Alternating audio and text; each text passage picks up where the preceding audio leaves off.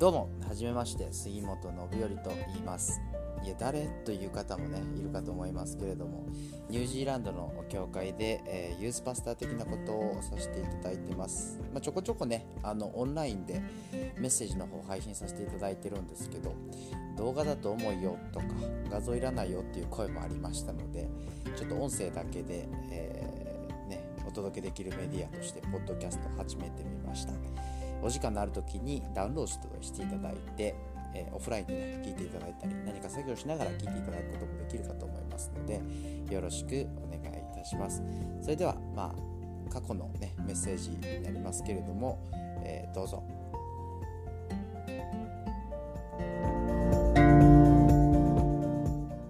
ということで、えー、まあ、祈りなんですけど、まあ、さっき挙げた3つね、えー、っと、祈り、献金、伝道というところでいくと、まあ、お祈りって多分一番一般的というか、まあ、クリスチャンじゃなくても、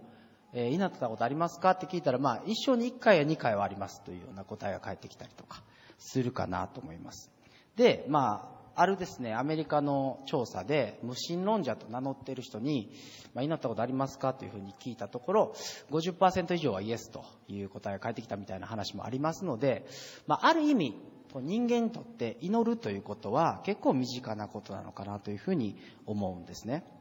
じゃあ、えー、クリスチャンの祈りってどんなものなのかということを、まあ今日改めてちょっとね、えー、まあ普段皆さんや祈っておられることと思うんですけど、考えてみたいと思います。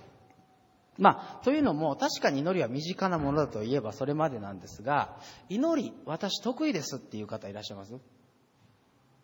あん僕は正直、まあ、苦手という言葉が正しいのか分かりませんけれども、まあ、祈りという言葉を聞くときにですね、え浮かぶイメージが、え重要だ、ね、大切だっていうのを分かってるんだけれども、十分にできていないなという自分がですね、祈りが足りていないということを、え思わされます。で祈りを喜びとか特権とかそういうふうに見るんじゃなくて、どっちからかというと義務的な、えーえー、見方で見てしまう自分がいる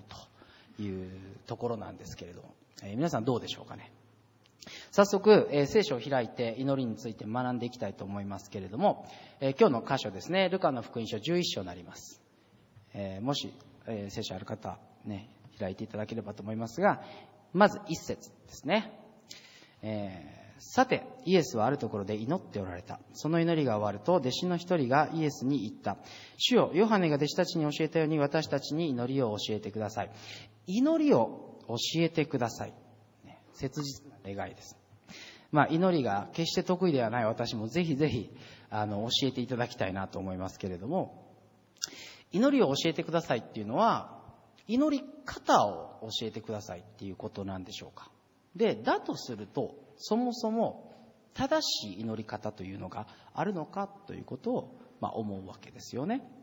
で、まあ、よくクリスチャンになって間もない方、あるいはまだ弓道中の方なんかにですね、一緒に祈りましょうとね、まあ、バイブルスタディとかして、で、まあ、交互に祈りましょうということで、えー、お願いすると、いや、ちょっと私祈り方がどうやって祈ればいいか分かりませんとかですね、えー、自分なんかが祈ったら間違ったことを言ってしまうんじゃないかみたいなことをおっしゃる方がいらっしゃいます。まあ、いかにもですね、礼儀正しい日本人、ね、マナーを守る日本人といった感じかなと思いますが、まあ、あの、神社のね、参拝の仕方なんかもマナーがありますので、まあ、そういうふうに思うのもわかりますよね。で、えー、まあ、あの、今日、この、今日の見ていく聖書箇所、主の祈りと言われる、まあ、有名なところなんですけど、うまあ、マタイにですね、えっ、と、ちょっと違ったバージョンが、まあ、ほとんど内容同じなんですけど、載ってます。で、これを教会によっては毎週、ね、繰り返しこう読んだりとかするとこも、まあ、僕の日本の教会もそうだったんですけど、っていう場所があるかなと思います。じゃあ、これ、一言一句間違いなく、こう、繰り返し唱えることが重要なのかというと、そういうことではないのかなと思うんですね。いわゆるお経的なものではないと思うんですね。というのも、まあ、マタイとルカで若干違いがありますので、バージョンの。じゃあ、どっちが正しいねということになりますので、一語一句間違いなく繰り返すことが問題ではないとすると、まあ、内容が重要だと。で、イエス様が、ね、あの、弟子たちに祈りを教えてくださいって言われて、じゃあこのように祈りなさいって言ったからにはですね、ここに何かしら私たちが祈る上で学ぶべきことがあるのかなということで、え、内容を早速見ていきたいと思いますけれども、えー、続けて2節ですね。そこでイエスは彼らに言われた。祈る時にはこう言いなさい。出だしですね。父よ。一番最初、父よと書いてあります。で、まあ、あの、父なる神様っていうコンセプト自体は、もちろん当時のユダヤ教にはあったんですけど、えここで使われている言葉、アラム語になりますが、えー、元々の言葉ですね。アバ、まあ、有名な、あの、言葉なんでご存知の方もいらっしゃるかと思いますが、まあ、英語でいうところの daddy 的なね、えー、の意味合いが強い。子供が親に呼びかける、えー、呼びかけ方に、えー、まあ、ニュアンスが近いのかなと思います。まあ、えー、例えばですね、えー、まあ、3歳児のね、小さい子が父親に話しかけるときに、父上って呼びかけないですよね。え、あのお忙しいところ、貴重なお時間いただきありがとうございます。早速ですが、この件に関しまして、なんていう話し方はしないですね。パパお腹すいたとか、お菓子食べたいとか、まあそれがいいところかなと思います。祈りって何かと聞かれれば、聞かれたら、まずそれは子供が親に呼びかける。そんな純粋な思いということ。だからマナーがどうとか、ね、言葉遣いがどうとか、もちろん大事ではないとは言わないけれども、それは二の次であって、個人的な関係というものが、やっぱりベースにある。ね、よく言われますね、祈りっていうのは会話だと。だから、えー、私たちが神様に話しかける。で神様はそれを聞いてくださって、えー、私たちに答えてくださる。そういう意味で、祈りとはこうでなくてはならない。正しい祈り方っていうのは、まあ、ないと言ったらないのかなというふうに思います。子供が、ね、親に純粋にこう呼びかける。この思いが祈りの第一歩でいいんじゃないかなというふうに思うんですね。で、もちろん会話であるからには、ね、ただただ話しかける。一方通行ではない。話しかけて、ね、神様、こう、こう、こうですって話しかけて、それを、え、神様は答えてくださる。その語りかけを聞き取るということも大事。かなと思います。実際ですね、ルカの、まあ、今日11章を学んでるわけなんですけども、その1個前ですね、10章の後半、一番最後のところで、マルタとマリアのエピソードが出てきます。まあ、有名な話なんでね、皆さんご存知の方も多いかなと思いますけれども、まあ、マルタと、簡単に説明しますと、マルタさんとマリアさんってね、まあ、姉妹がいたと。まあ、ちょっと絵に書いてますけども。で、えっ、ー、と、イエス様旅をされてて、で、マルタさんがこう、うち来てください。ぜひうち来てください。ということで、こう、おもてなしをした。ね。で、えもちろん招待したからにはですね、しっかりとこれはおもてなさなあかんということで、こう、えー、いろいろ掃除をしたり、えー、なんか料理を作ったりとかで、とにかく忙しく走り回っていると。で、片やじゃあ、その、妹のマリアさん何をしてたかというと、まあ、あの、絵の通りですけども、イエス様の、その、そばに座って、ただただイエス様の言葉を聞いていたんですね。で、それを見て、えー、マルタはイラッとするわけですよ。なんで私ばっかり？ということで、もうピキッときましてですね、イエス様に、いや、言ってやってくださいと。私の妹何も動かない。ね、私だけこんなに、あの、忙しくしてフェアじゃないということでですね、訴えかけるわけなんですけれども、イエス様は、えーえっと 10, 章の42節で、えまあ、このように返されると。どうしても必要なことはわずかです。いや、一つだけです。マリアはその良い方を選んだのです。ま、良い方、どうしても必要なこと、それは、ただイエスのそばで、御言葉に耳を傾けること。じっと座って、主の語りかけに耳を傾けることだったんですね。で、そもそも私がちょっと祈りを苦手に感じる理由がここにあって。というのも、マルタはいろいろなことを気にかけてたね。あれもしなきゃ、これもしなきゃ。これも心配です、あれも心配です。で、えー、まあ、いっぱいいっぱいになってたわけですよ。で、私たちの日常も決してその、ね、めちゃくちゃ毎日暇ですって方いらっしゃらないと思うんですけど、えー、あれもしなきゃ、これもしなきゃ、これも気にかけなきゃっていっぱいいろいろありますよね。で、それがあると、じゃあそれをどうやってオーガナイズして、優先順位つけて対処していくかっていうことを真っ先にこう考えてしまいます。で、そうなってくるとですね、祈るために時間をとってじっとしているって、ちょっと時間の無駄ではないかということを、どっかで、どっかで思ってしまう。自分で何でもかんでも対処できることが、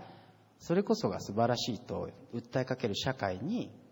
自分自分が流されてしまいそうになるってことはやっぱあるかなと思います。けれど、祈るということは、それら全てを一旦置いてですね、置いて、神様の御言葉に耳を傾けるというところからスタートするのかなと思います。まあ、神様の語りかけね、いろんな方法ありますけれども、えー、まあ、不意に何かこう、ね、思いが与えられるだとか、もちろんそのクリスチャンの友人、あるいは先輩からですね、え、言葉をいただくメッセージを通してとかありますけれども、やっぱ何よりですね、聖書、御言葉を通して神様を語るわけですから、やっぱこの祈りと聖書っていうのはやっぱ切り離せないのかなというふうに思うんですね。もちろん聖書なくても祈ることはできますけれども、ずっとそれだと。自分が一方通行ですからね。自分ばっかり話してるってことになってしまいますので、えー、それを一旦全部ね、自分で抱えてるものを置いて、神様に自分の人生に関わっていただくっていう、この姿勢自体が、まあ、祈りのスタートポイントになるのかなというふうに思います。さて、まあ、祈りにはマナーは言いませんというお話しましたね。素直に子供のように語りかけることがスタートポイントですと。そして、もう一つ、神様の言葉に耳を傾ける。自分ばっか喋るんじゃなくて耳を傾けることが大事だよという話をしました。じゃあ、あとはどう祈ってもいいのかと。ね。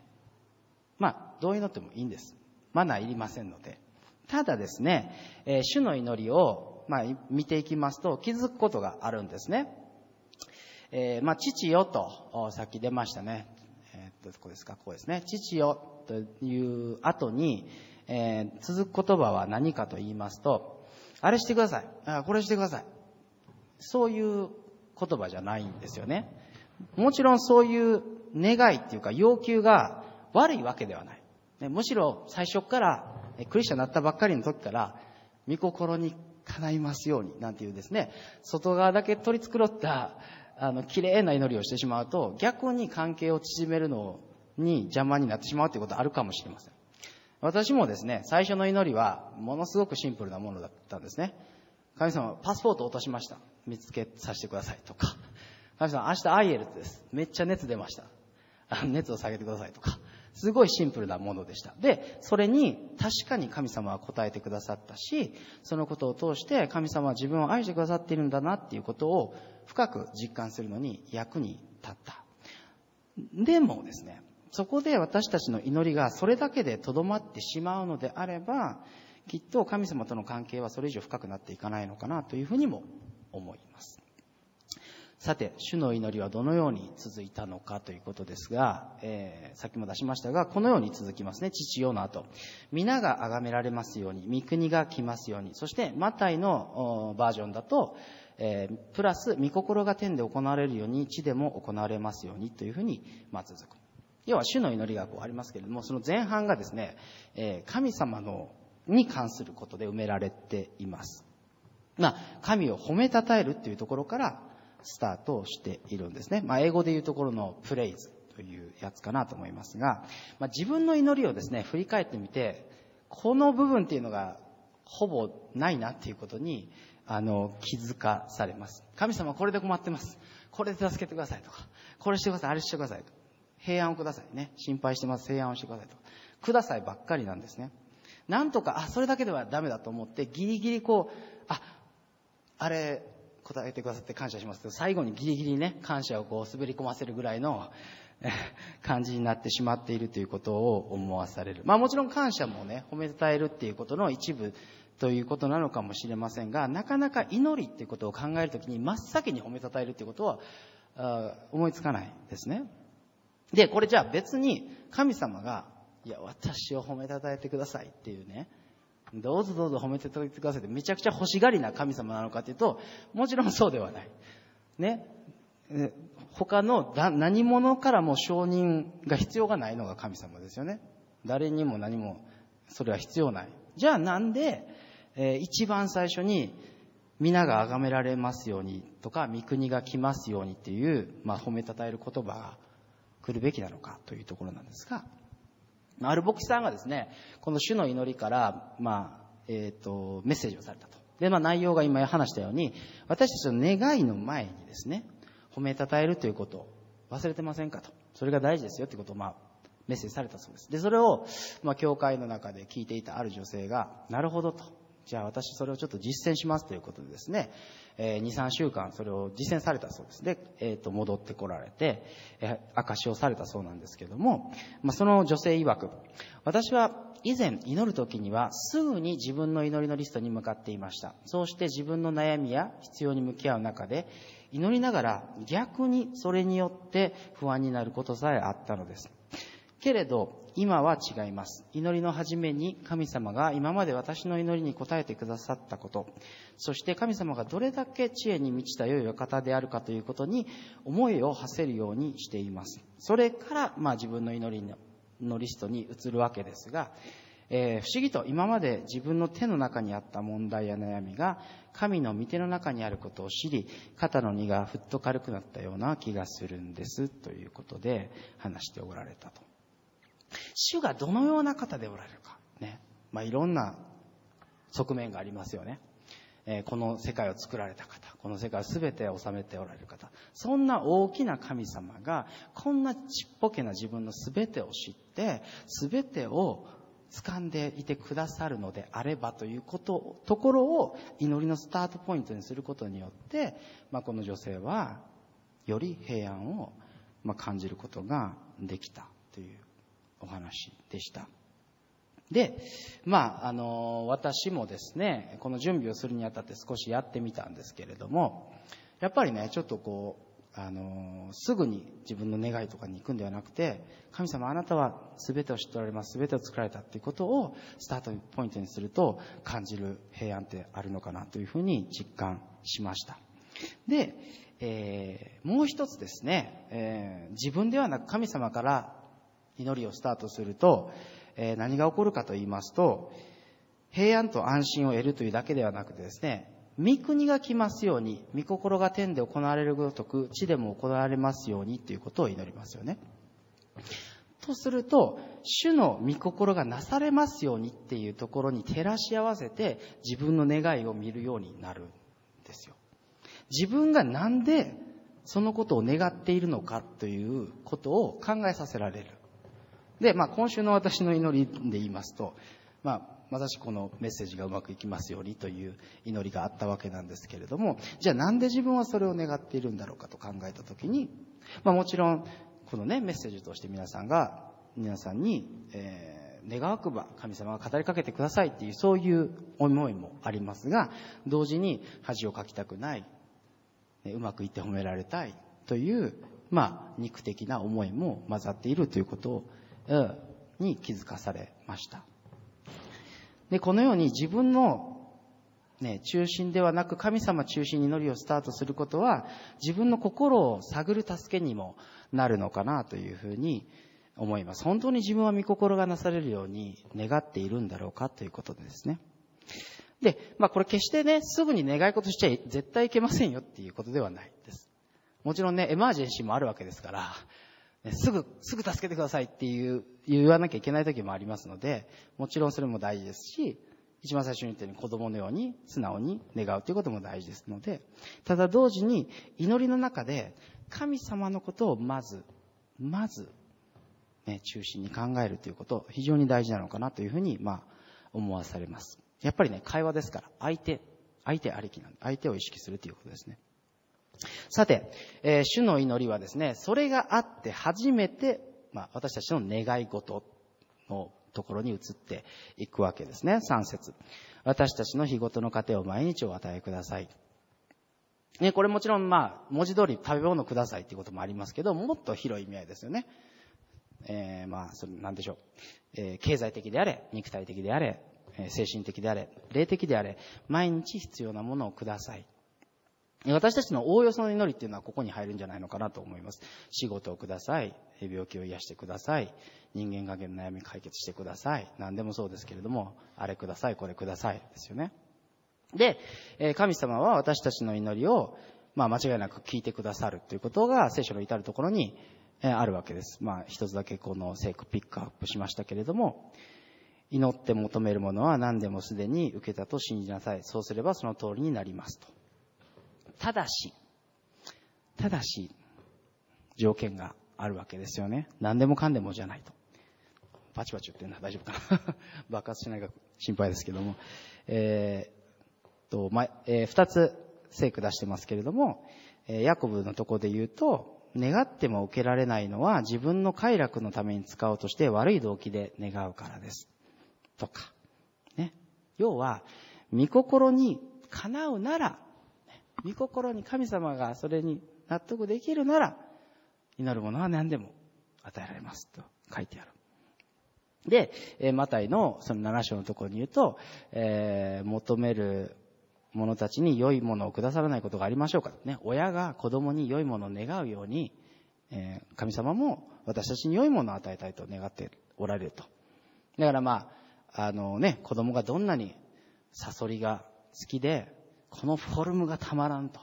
神様、あ親にですね、サソリをくださいと言っても、親は、その、毒がどれだけね、危ないか知ってるわけですから、えー、それはあげない、ノーですよね。その願いに対する答えはノーになるし、まあ、あるいはちょっとね、成長するまで待ちなさいっていうこともありますよね。えー、まあ、3歳児に包丁は渡せない。ね。けれども、まあ、小学生、高学年ぐらいになったらですね、えー、使いたいんだったら注意の点を教えて、まあ、中学生ぐらいかな、ちょっとわかんないですけど、えー、ある程度成長したら、まあいいよ、使っていいよっていうこともあるかもしれません。だから、祈りに対する答えは、ノーと、まあ、ノットイエットがあると。ね、ダメと少し待ちなさいっていうのがある。で、やっぱそれっていうのはどういうふうに判断されてるかっていうと、神様が私たちにとって一番良いものをね、え、厳選して与えてくださっているっていうことなんですよね。で、これすごく、まあ、それを聞いて理にかなっているなと思います。で、理にかなっているんですけれども、ここでですね、私やっぱりちょっとひねくれておりますので、結局何を与えるかは完全に神様が決めるのだとしたら、祈るか祈らないかなんて関係あるのかというふうに、どっかでやっぱり思ってしまう自分がいる。で、もっと言うと、えー、マタイのその主の祈りの少し前で、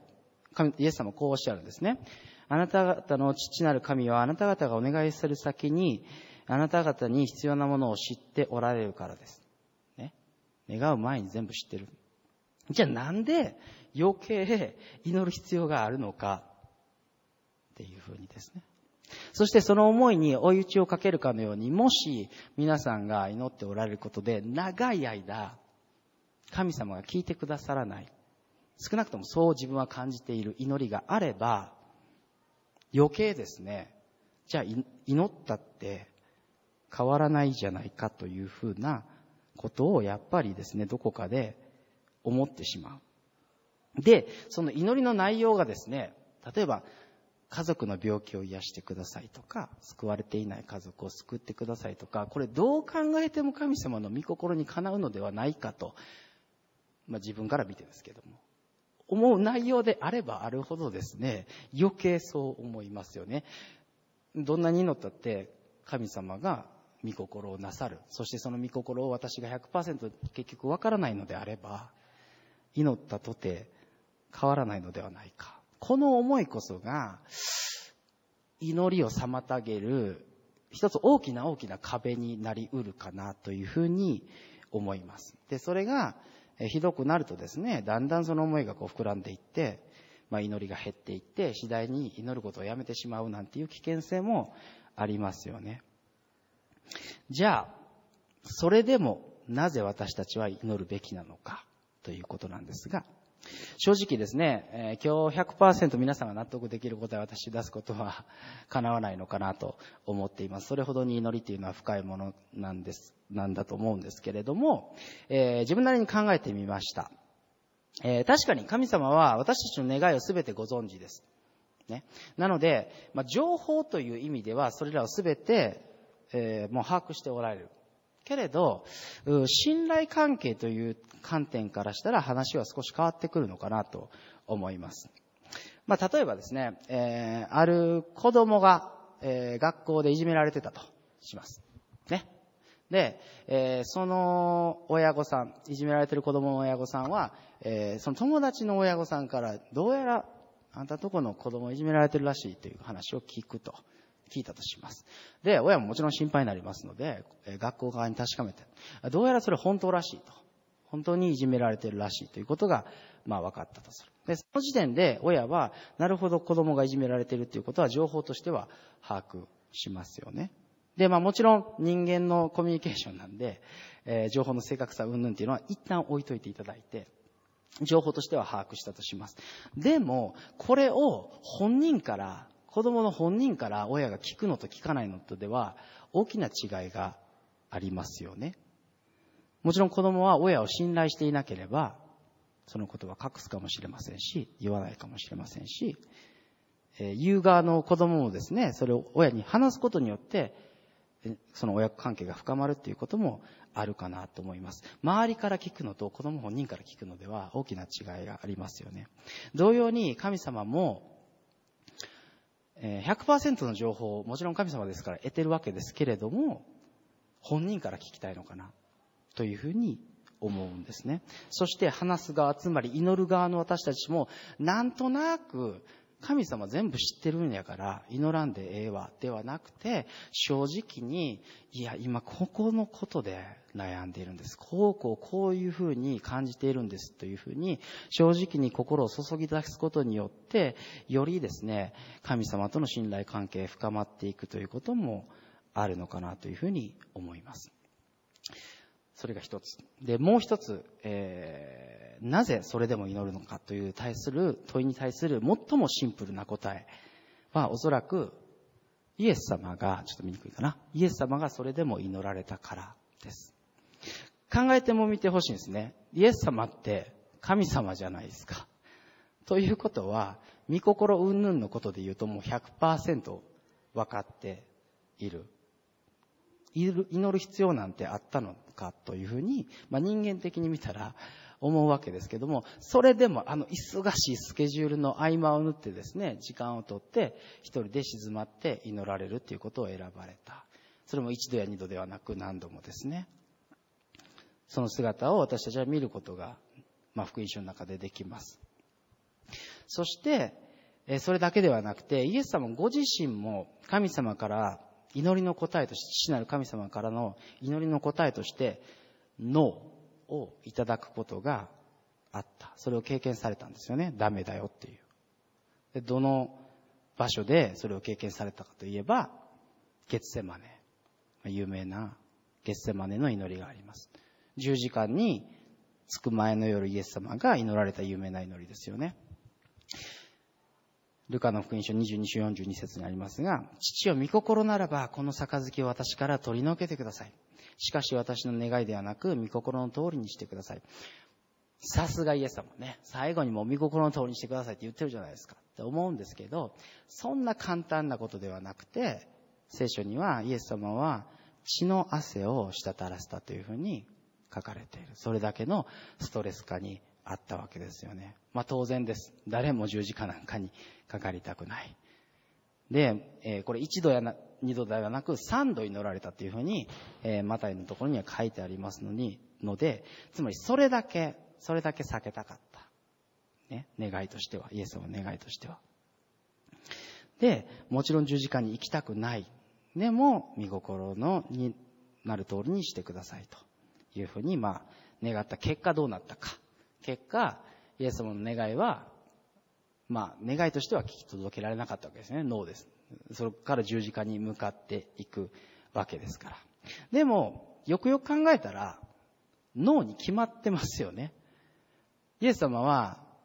十字架にかかるために、このように私たちのために来てくださったわけだから、それはどんなに祈ろうが、それが変わることはないということも本人重々分かっていたのではないかというふうに思う。で、だとすれば、なぜ祈ったのか。それは、祈りによって状況が変わる。つまりこの場合、ね、十字架に行かなくてもよくなる。ではなく、祈りことによってイエス様がその十字架に向かう上で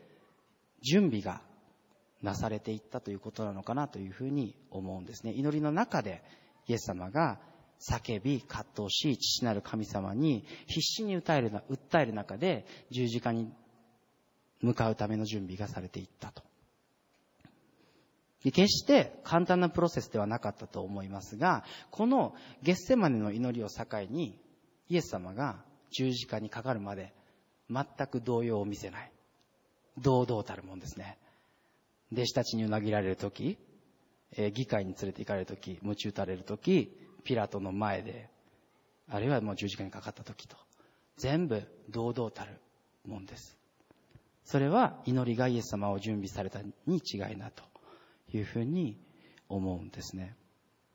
イエス様は神様でありながら祈ることを選ばれた。であるならば、であるならば私たちもまた祈ることを選ぶべき。